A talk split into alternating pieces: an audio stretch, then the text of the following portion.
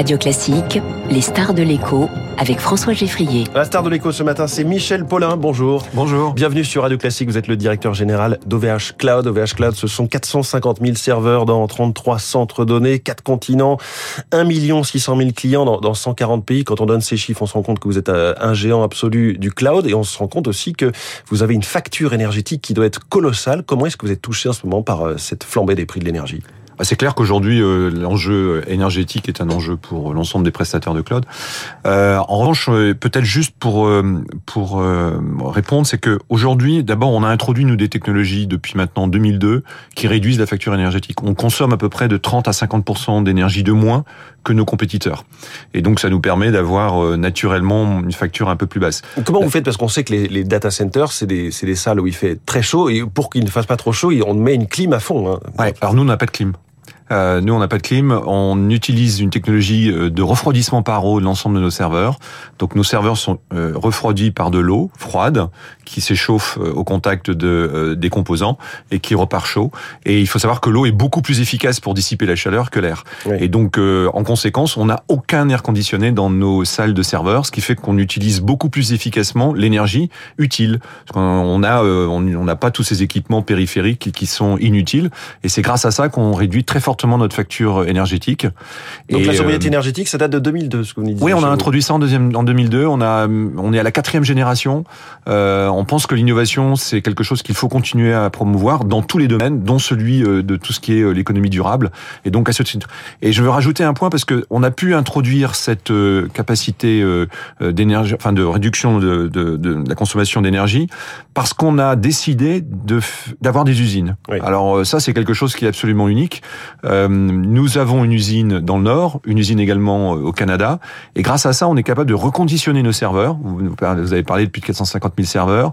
Euh, chaque fois qu'un serveur aujourd'hui est un peu plus âgé, on le démantèle, on reprend tous les composants et on réutilise ces composants dans d'autres serveurs, ce qui fait qu'on a aujourd'hui en plus une empreinte carbone qui est beaucoup plus faible. Je vais juste donner un chiffre.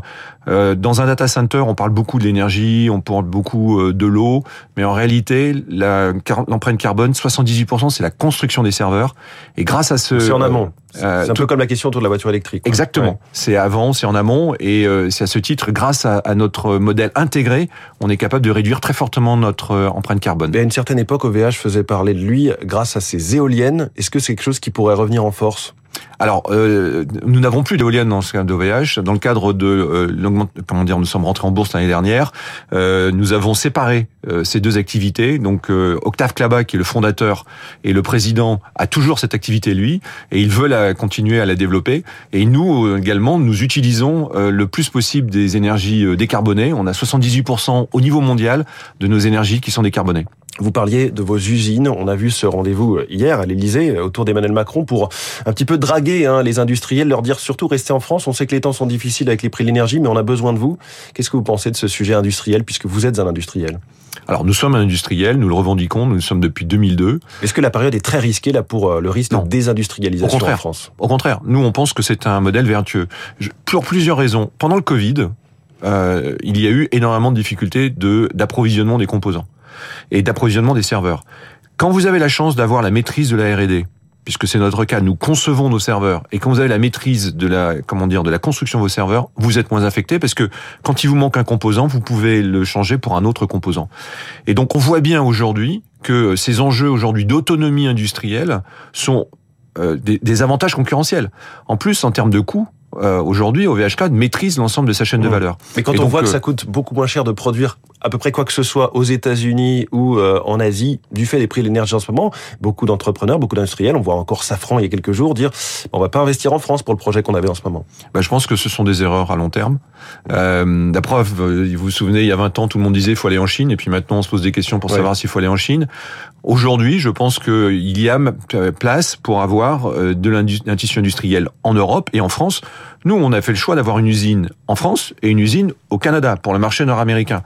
En plus, on est en circuit court, ce qui euh, d'ailleurs diminue la facture énergétique, euh, diminue l'empreinte carbone.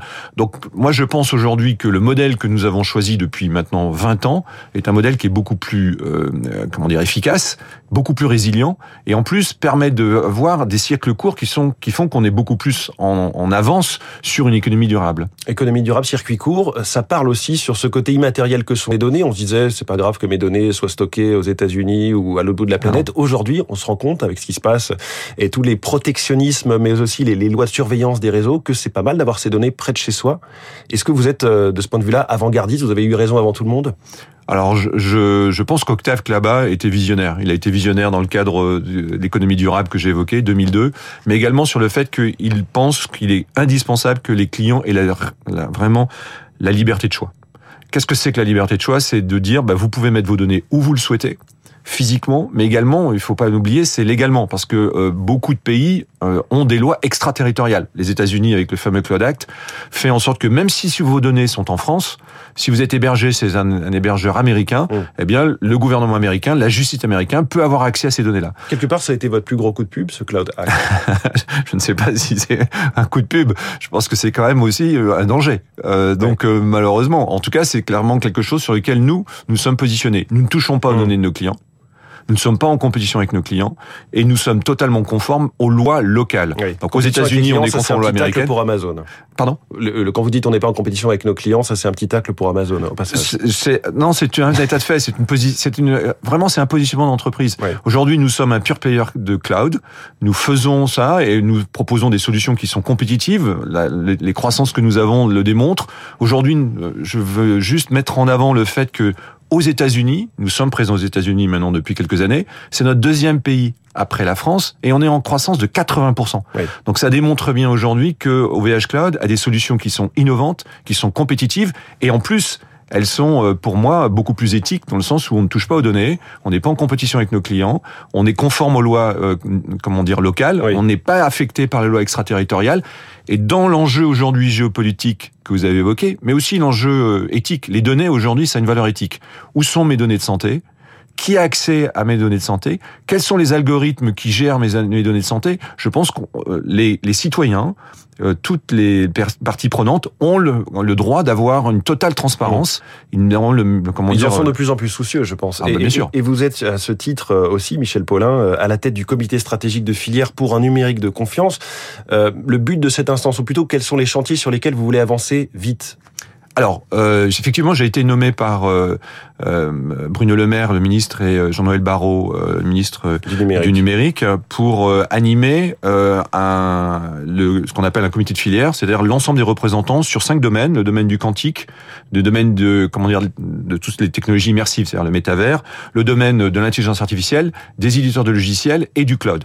Pourquoi? Pour essayer de faire des propositions auprès du gouvernement et des engagements mutuels pour proposer une offre qui sera justement une offre de confiance, qui va permettre de garantir que les acteurs français, puisque ce sont les acteurs français de ce secteur-là, vont développer une offre, mais en même temps, on attend aussi une réponse de l'ensemble des secteurs publics, oui. et parce que on le voit bien, tous les autres euh, régions ont été dynamisés par une politique, une politique stratégique et industrielle à long terme. Euh, en, si vous prenez la Corée, par exemple, eh bien la Corée a été capable de créer euh, des champions mondiaux parce qu'ils ont été aussi aidés par une politique publique visionnaire. C'est ça notre ambition. Main, Exactement. Public privé, c'est ce qu'on comprend. Et on recevait il y a quelques jours le patron de Bouygues Télécom qui nous parlait hein, du cloud de confiance avec euh, Dassault Systèmes notamment. Merci beaucoup, Michel Merci. Paulin, directeur général d'OVH Cloud, invité de l'économie, notre star de l'éco ce matin sur Radio Classique. 7h22.